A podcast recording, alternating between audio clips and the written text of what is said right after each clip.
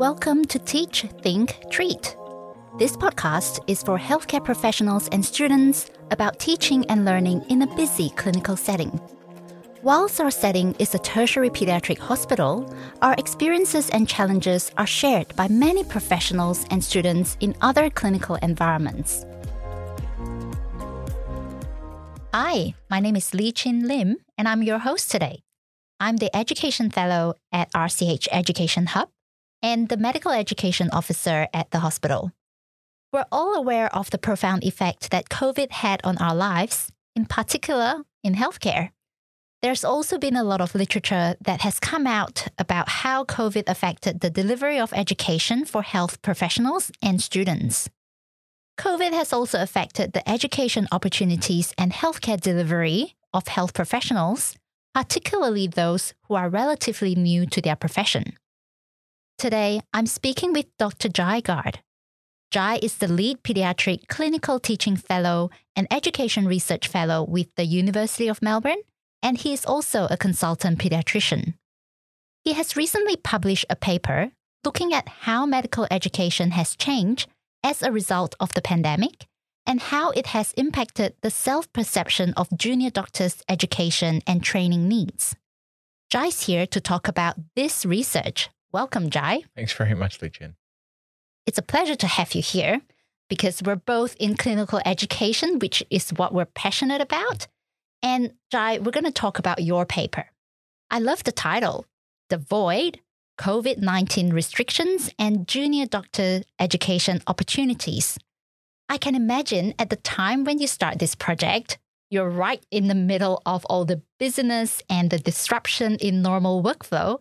So, what makes you decide to do it?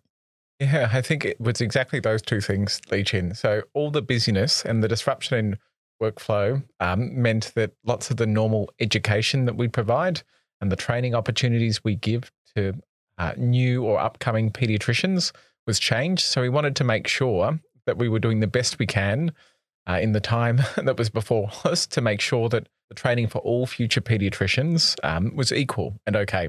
Um, so, how do you go about getting that information? there was lots that already was starting to come out, even in the early stages of COVID, about what the experience was being a training doctor in a hospital However, we were finding that lots of that narrative, lots of that information was actually coming from the teachers or senior doctors rather than the learners or the training doctors themselves.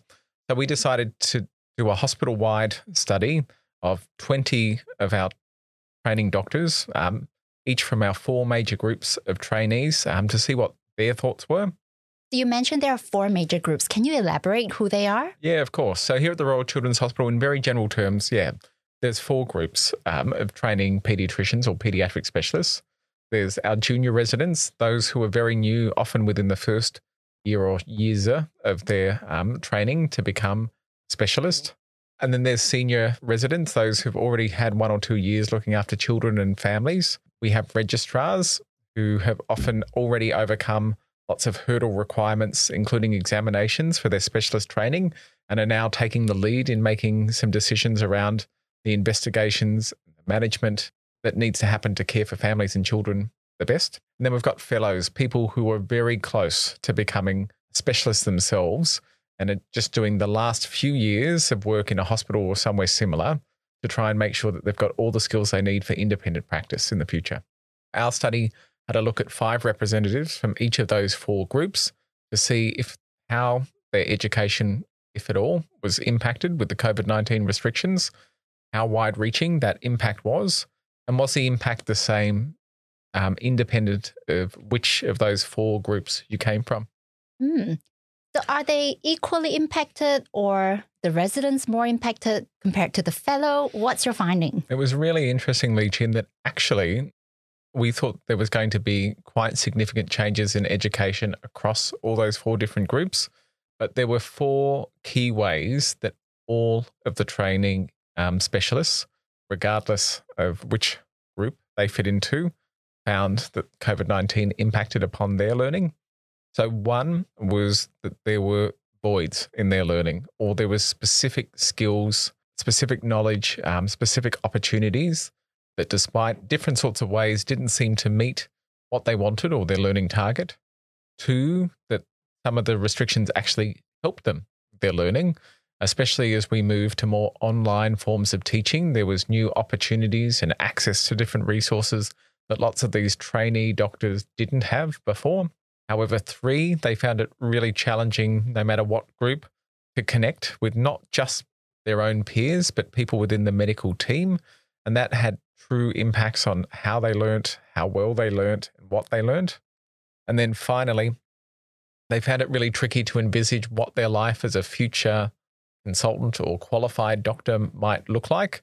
They didn't quite have the same frames of reference or opportunities to pull on to know exactly what might befall them later in their career, what they were working towards, and thus what they should do now as a training doctor to make sure that they are best equipped to be an independent practicing doctor in the future.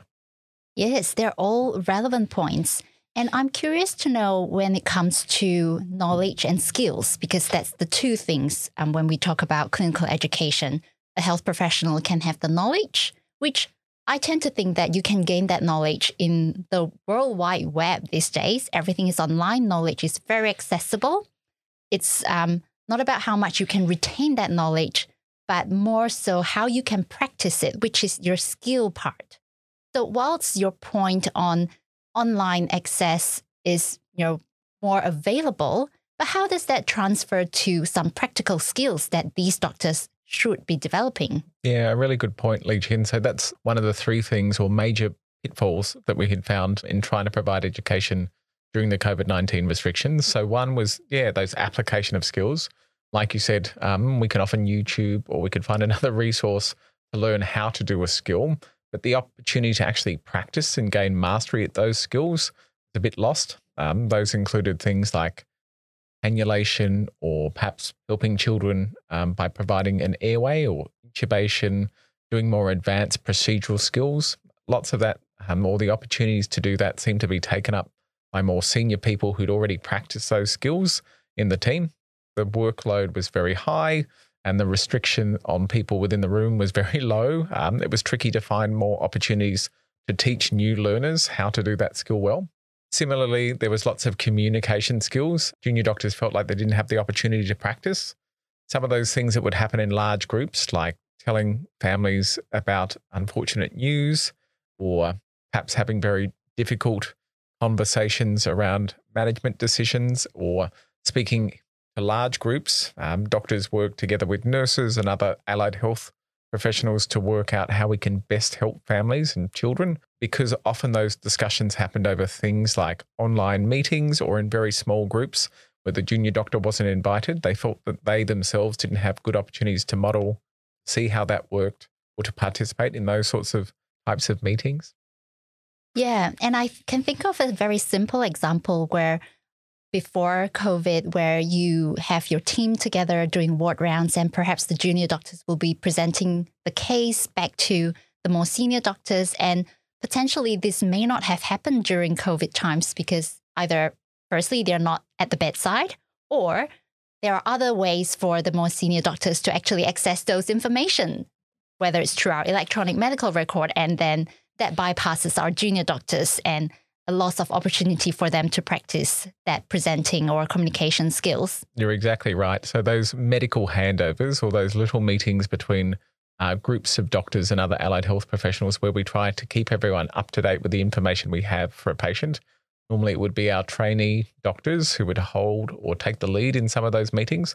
But you're right. Um, in the midst of COVID, when everyone was busy, and often it wasn't the trainee doctor who'd had the most contact with patients because trying to keep the numbers of people in the room down, it was tricky for them to participate in those sorts of discussions. Yes. And then the final thing we had found there's lots of illnesses that are very common in pediatrics that we need to know very well. But in the midst of COVID, um, lots of those patients either didn't have the illness or didn't come into hospital. So they included children who had troubles with their ears, their nose, their throat, specific respiratory troubles, or needed really significant help in the emergency department or in the intensive care unit. But again, because either those children weren't coming in to see us in hospital or the junior doctors were asked not to access those spaces to try and keep numbers down, really tricky for them to know how, in the future, if they were to see a child with one of these challenges or troubles, they might help best. It was tricky to learn when they couldn't see it in front of them. I can imagine. And I have to say, our lives is so much consumed by COVID 19 and so much opportunities for COVID related professional development. But I think we all need to remember that there are so many other health conditions out there that still needs our attention. Do you have an idea of what are some of the common childhood problems that our junior doctors may not be seeing in the last two years, or even our medical students haven't been seeing in the past two years, and perhaps they need to focus a little bit more on? Yeah, a great question. So it's changed this year, perhaps with reduced restrictions earlier in the year. But one of the conditions people were seeing less of was something called bronchiolitis. So, a viral infection of the smaller airways in children who were less than one, with no one, no children being able to go to daycare, to see other children, to migrate around and spend time with others. Our rates of some of the viruses that cause that trouble significantly decreased. In winter, especially when lots of our viruses start infecting large numbers, we would often find most of the reasons that children might present to a hospital was something like bronchiolitis. That's only something that some of the junior training doctors have seen this year, having seen very little children um, with that condition whilst we had the restrictions going. That was one big um, change from normal practice. Mm, right. I'm going to move towards how junior doctors may not be performing roles or responsibilities as they normally would and how that might impact on their development. Because I imagine it must be a sense of loss of I've trained to become a doctor, but where am I now? And I'm unsure what is my role and responsibilities. How would you comment on that? That was one of the other key themes, Li that came through with the data that regardless of where um, a doctor was in their training to become a specialist, um, they were finding it really challenging to know what their future as a doctor held, what they needed to do now to make sure that they had the skills that they needed in the future for independent practice. This idea of self identity that came out um, is often built on how we interact with other people within the medical team. That's not just doctors at the same level, that's our more senior supervising doctors, but also the nurses, allied health, and other staff that we work with on the day to day. Most of those opportunities to interact to get to know, to work with those professionals was really hampered in the COVID restrictions as we tried to reduce sort of staff contact. We moved lots of those meetings and discussions to online forums.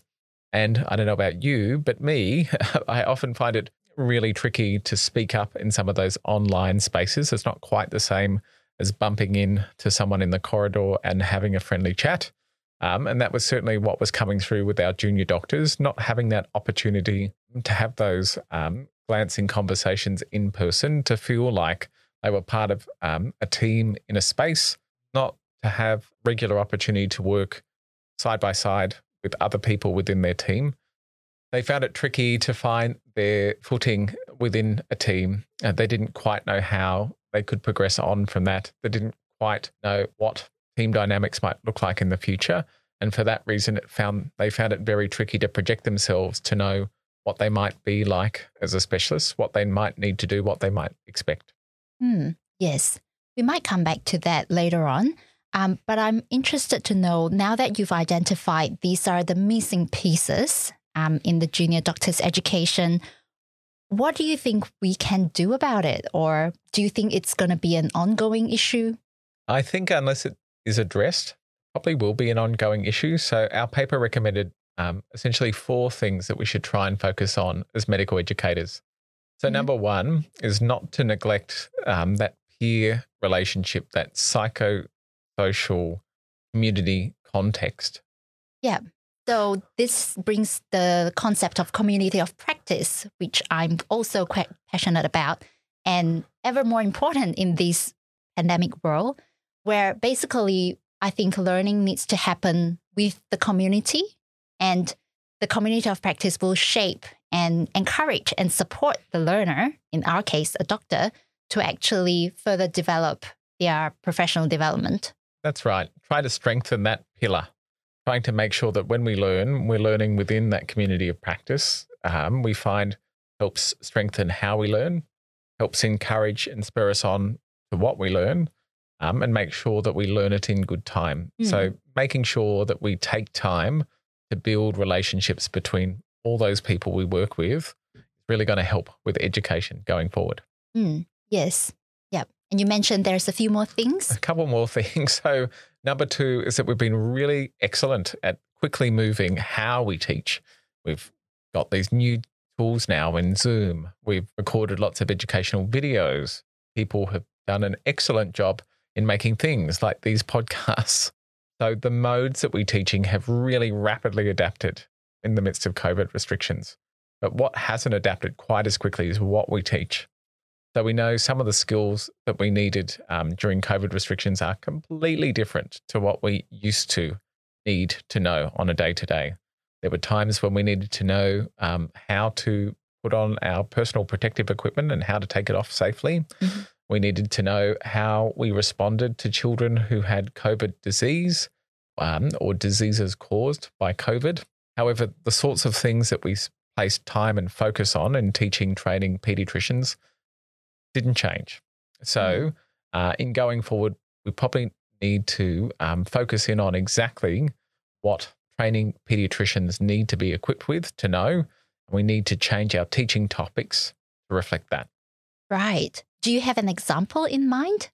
I think, uh, by ways of an example, lots of children uh, have now, for the better part of two years, missed out on lots of those opportunities to have interactions with other healthcare professionals. Classically, children born in Victoria, where we are, um, would uh, see their maternal child health nurse or GP every few months as they continued to develop to make sure that we were happy with how they were growing. We were pleased with how they were developing as we'd expect, and to make sure that we intervened early, perhaps with more assessments or supports if neither of those things were quite on track.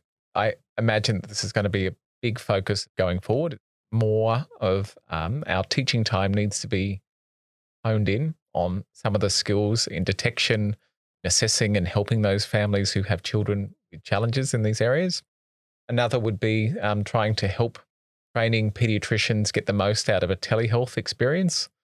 Because of COVID restrictions at the moment, we're still trying to keep case numbers low by reducing the number of face to face encounters.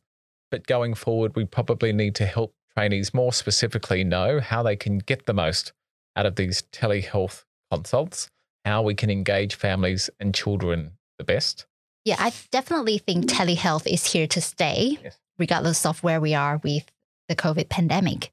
So, thank you for sharing some of those examples.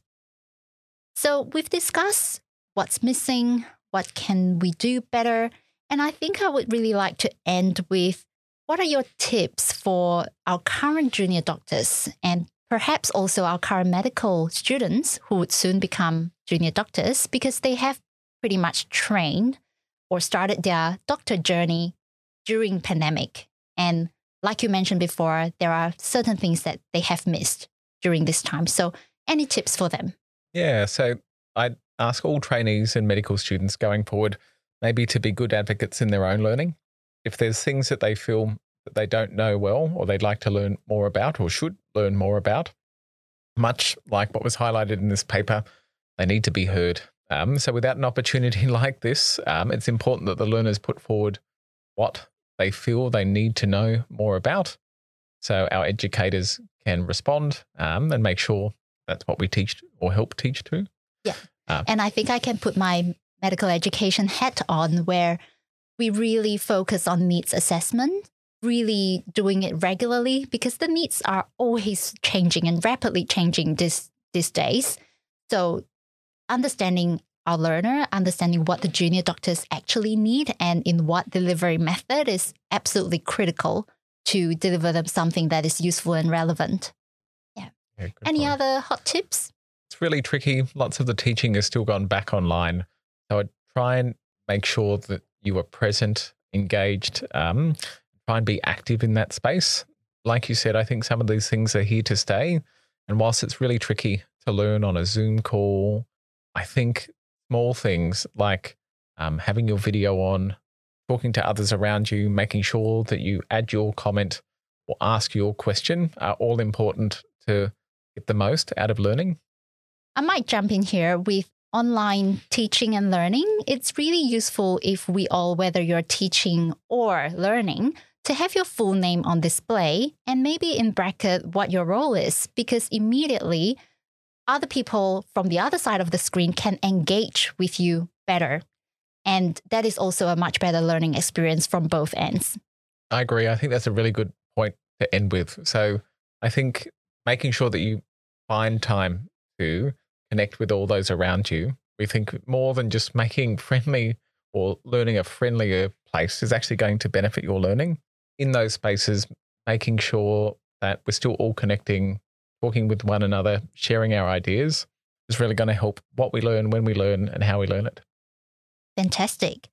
Well, thank you so much, Jye, for sharing this with us and helping us to be aware of the current challenges that we're experiencing.